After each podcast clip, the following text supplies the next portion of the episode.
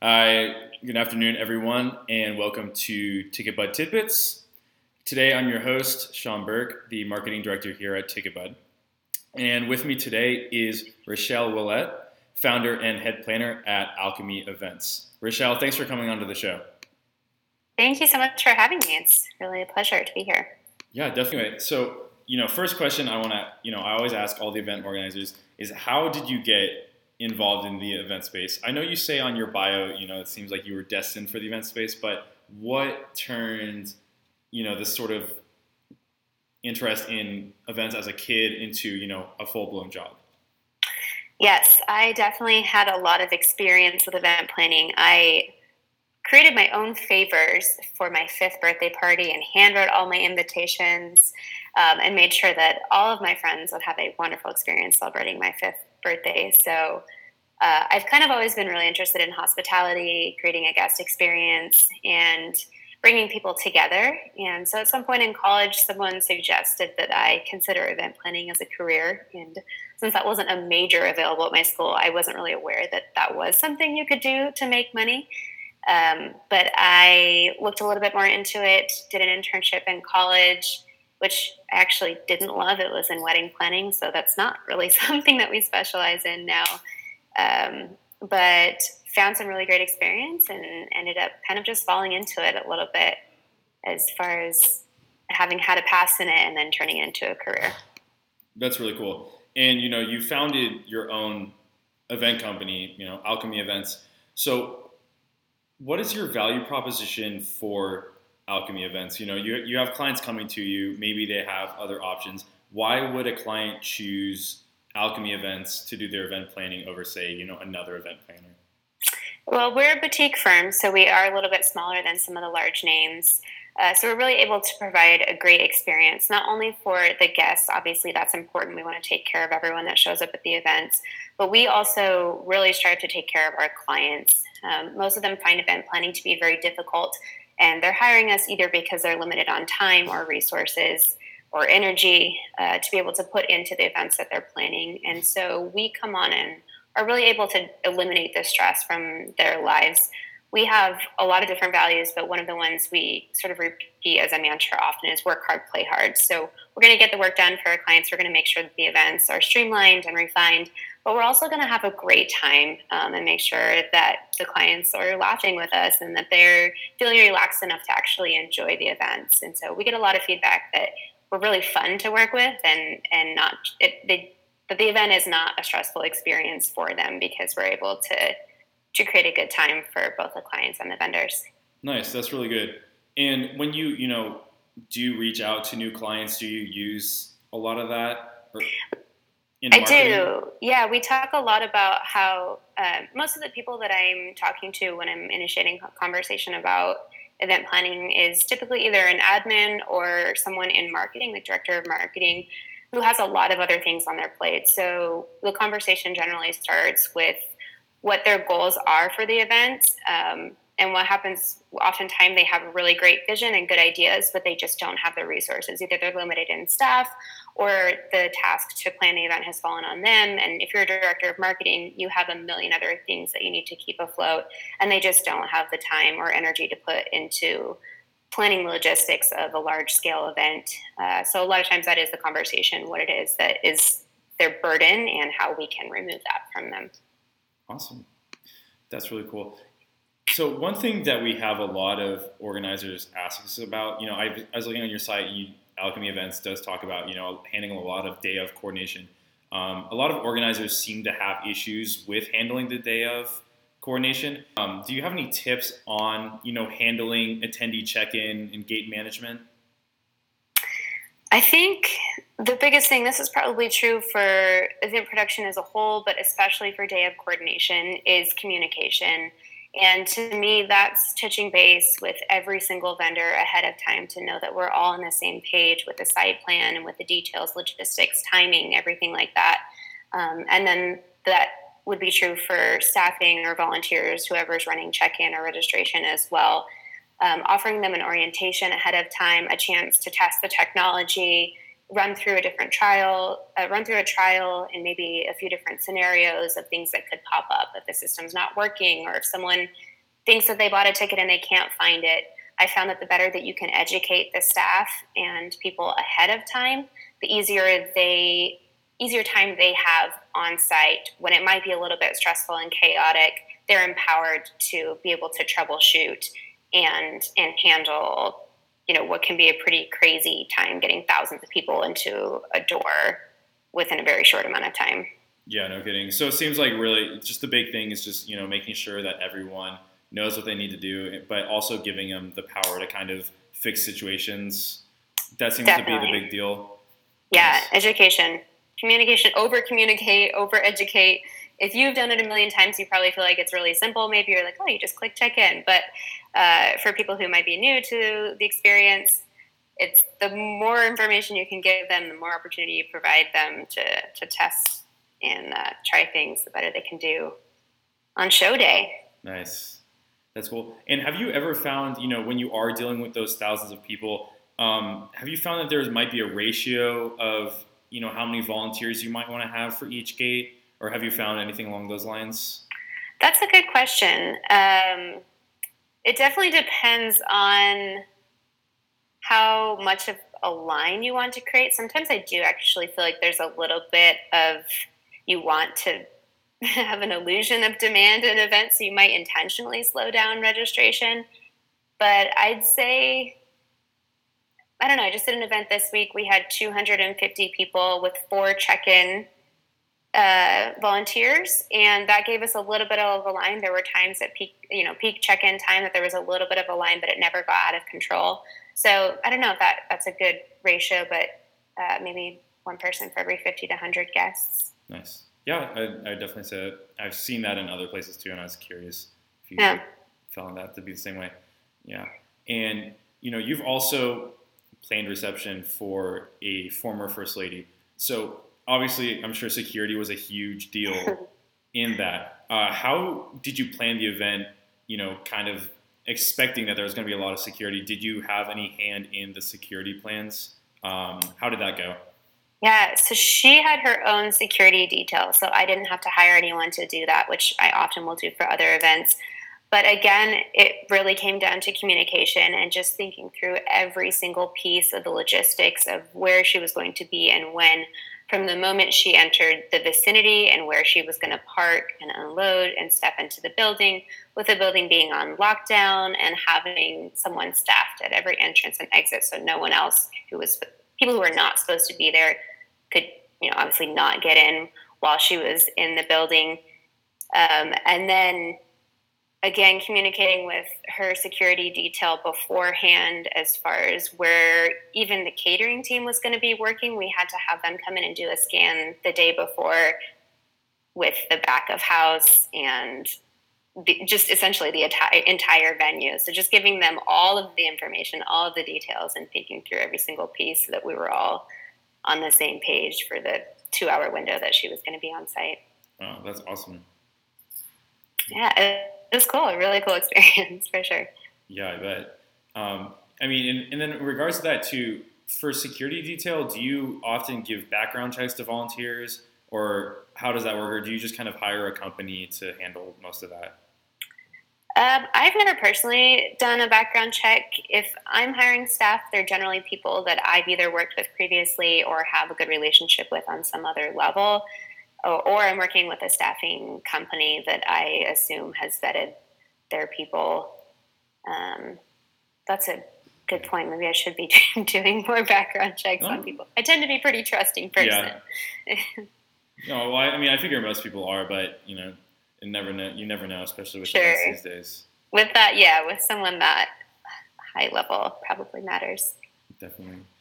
And you know, another thing that a lot of organizers talk to us about, especially sort of if they're newer, is picking a venue can be really difficult. And, you know, and you're nodding your head because you know it is. Um, what are some things that you should look for when picking a venue? And this kind of is a, is a sort of a fun two for one. Um, and then also, do you have any like when you're picking a venue, are there sort of like any red flags that you should be looking for along those lines? So one is what some what are some things you should look for that are positive when picking a venue, and then what are some things that are red flags when you're picking okay. a venue? So I think, I mean, obviously there it seems like endless venue options, and I think it's important when you're either if you're shopping for a client or for event, an event that you're producing, important to identify sort of your top, I don't know, three to five factors that are important, whether that's the size or capacity of the venue or what additional resources they may have, such as chairs and tables or in-house catering or the budget obviously can a lot of times dictate what's the most important or which is the best venue for you to choose. So I think if you can prioritize those elements and what it is that you're looking for, uh, I will, for a lot of clients, put together a matrix and often have to sort of push them to remember which is the most important factor that they've chosen. I get people that are really excited about picking somewhere they really, really care about the look and feel. They want it to be an amazing visual experience and be really beautiful and wonderful, uh, but might have champagne taste and a beer budget. And so we kind of have to step back and be a little bit more realistic and prioritize what the cost of the venue might be. So it, it totally depends on what the goals of the events are. But I think if you can prioritize and choose what is the most important, it makes it a little bit easier to narrow down and, and choose the best fit. Um, I'd say things to look for I guess this is maybe both things. Red flags would be, for me, I'm going to go back to communication. I know I've kind of talked a little bit about that as a whole, so I'm repeating myself here, but good. it's a theme. Huge red flag when I send inquiries either to a venue or vendors, and this happens more often than you would think, and I don't get response for several days. And I personally feel like if I'm trying to bring you business or trying to bring an event to your space, you might want to get back to me pretty quickly so that I can move forward with my client. Um, so often, if I can tell that they maybe aren't uh, responding as quickly as I would like, it's not going to be somewhere that's easy to work with. And I do tend to prefer someone who I have a good relationship with or who can with whom I can develop a good relationship and know that they're going to be flexible and able to answer my questions uh, and be on top of the event that it matters, you know that this event matters to them among all the other dozens that they might be bringing into the space that month. Um, other red flags would probably be a lack of infrastructure. And I've definitely worked in some creative spaces before, which is really fun. You can do some real unique, cool things, but it's really great to have power and not have to bring in generators and running water and not have to run hundreds of feet of hoses, which I've done before. Uh, there's a lot of places, like I said, that uh, maybe there's some cool things happening there. People get really excited and like, we have a venue, but then they don't have bathrooms for guests. So it makes it a little bit di- di- more difficult and not impossible, but just means that there's a little bit more involved with the planning of the logistics and, and probably budget as well with things you'll have to bring in. Yeah, that makes a lot of sense. Um, yeah. And, you know, also for a while, you know, when you founded Alchemy Events, you know, you were on your own. Um, could you, you know, now you do have another person on your team, but could you tell us about, you know, what you looked for in your next hire and who you think is the ideal next person when you're looking to expand your event planning company? Sure. So I actually have two full time contractors working for me right now, and okay, they are both incredible. Um, and I would say one of the biggest traits that they both exhibit and bring to the table that I personally value is initiative. And I think with events in particular, because there's always so much going on and there's so many details to be managed, um, I really value someone who sees has the foresight to see things that you know problems that may arise or things that need to be resolved ahead of time and can take the initiative to reach out to vendors or the client um, to either solve problems or just kind of take ownership over the event. And uh, obviously need to be organized to do that as well. I really that's another huge skill that i look for. I um, again with events it's so many details that i want to or prefer to work with people who are organized. It's really hard, I think, to plan events if you're not used to working with spreadsheets and keeping to do lists and uh, time tracking and things like that, that all become pretty important to, to stay on track and, and keep things moving along. And then another huge thing for me, which is, I don't know, maybe a little bit unconventional, but sense of humor. this uh, especially for my first hire, this was really important to me because I was working alone, and quite frankly, that does get lonely and stressful. And uh, having someone else on the team was who I could laugh with and make jokes with and have a good time with was really important to relieve the stress of um, event planning, which is on the list of Forbes top five most stressful jobs in the world. So, uh, having someone around that we can uh, kind of joke with and make light of things keeps keeps the work fun, and again, that reflects to our clients and making sure that they're having a good time experience working with us as well. Oh, nice. That's really cool. Well, and I mean, and going back to you know sort of the beginning, you did say you know a lot of your clients do enjoy you know that you guys do bring some sort of like enjoyment to the table, some fun at the table. So, Absolutely, I mean, like, yeah. We if you don't like see deal. us dancing at the end of teardown, like we didn't have a good time. But more often than not, we are gonna turn on a playlist. That was a, a key skill of my first hire. She is great at music selection, and yeah. she she has got the teardown playlist, and uh, we're gonna have a good time. Awesome. Even we've been working for 18 hours. That's great. So, I mean, it really seems like the big thing is just hire people who you know explicitly fit the values and the culture of the company that absolutely yeah. yes and i think as a business owner it's important to identify that what it is you want to create and uh, be really judicious um, i thankfully have have had great luck with the people who i have hired but um, i also started them both on 90 day contracts and i think that yeah. that was uh, a good decision for me to, to do a little bit of a trial because there's other contractors that I work with that are good but not great, and I really wanted to build a strong team. Um, and so giving them kind of that trial option and making sure that it was a good fit for both of us at the end of that 90 day trial uh, has proved to be valuable for me as I expand my business. Awesome. And you know, last time we talked, you were organizing a lot of events for South by Southwest. Um, have you noticed some up and coming trends? You know, these are all huge corporations that are putting a lot of money for these experiential events. Have you noticed Definitely. any up and coming trends sort of in the events industry? Yeah, um, I think one of the biggest things that I'm seeing, and brands are sort of doing this not just with events, but it seems like this with marketing in general, is becoming less corporate and more lifestyle. I think a lot of companies are using experiences to to engage their customers or potential customers in a way that might not seem like it directly relates to their business. And I'll use an example of one of the clients that I work with during South by Southwest. Uh, they offered fitness classes as part of their programming to uh, really to public to whomever wanted to attend that. And that is something that they sort of do, but it's not their core product. But I think it was a way that they could engage people and and uh, provide an experience for a potential customer that doesn't necessarily scream in your face like, "Hey, buy our product," or work with us or you know come join our community. Uh, but it allows people to just see that they're ha- you know they're having a good time they like what's going on and then they remember oh yeah this is actually a, an experience or this is actually a, an event produced by so and so that is a well that's a good trend at least you know trying to actually not just blatantly throw in your face it's pair sneaky, of fake glasses. but I like it. Yeah, no, it, it, no, it's fun. People one. definitely want to feel like they're having a good time and not being sold something. And I think there's a lot of really fun and creative ways you can do that. And I get excited about sort of brainstorming those activations in different ways that you can uh, make sure people are having a good time without having something jammed down their throat. Nice. That's really cool. All right. Well, and then moving into one last question. So, money is no object. You have the opportunity to create your perfect event so like, where is it? What's the theme? Like, what? Who? Like, who's going to be there? Okay. Is this? Does it matter if it's for myself or for? It doesn't matter. It doesn't matter. It's it's it's like your oh, ideal man. perfect event that you plan either for yourself or someone else. Okay.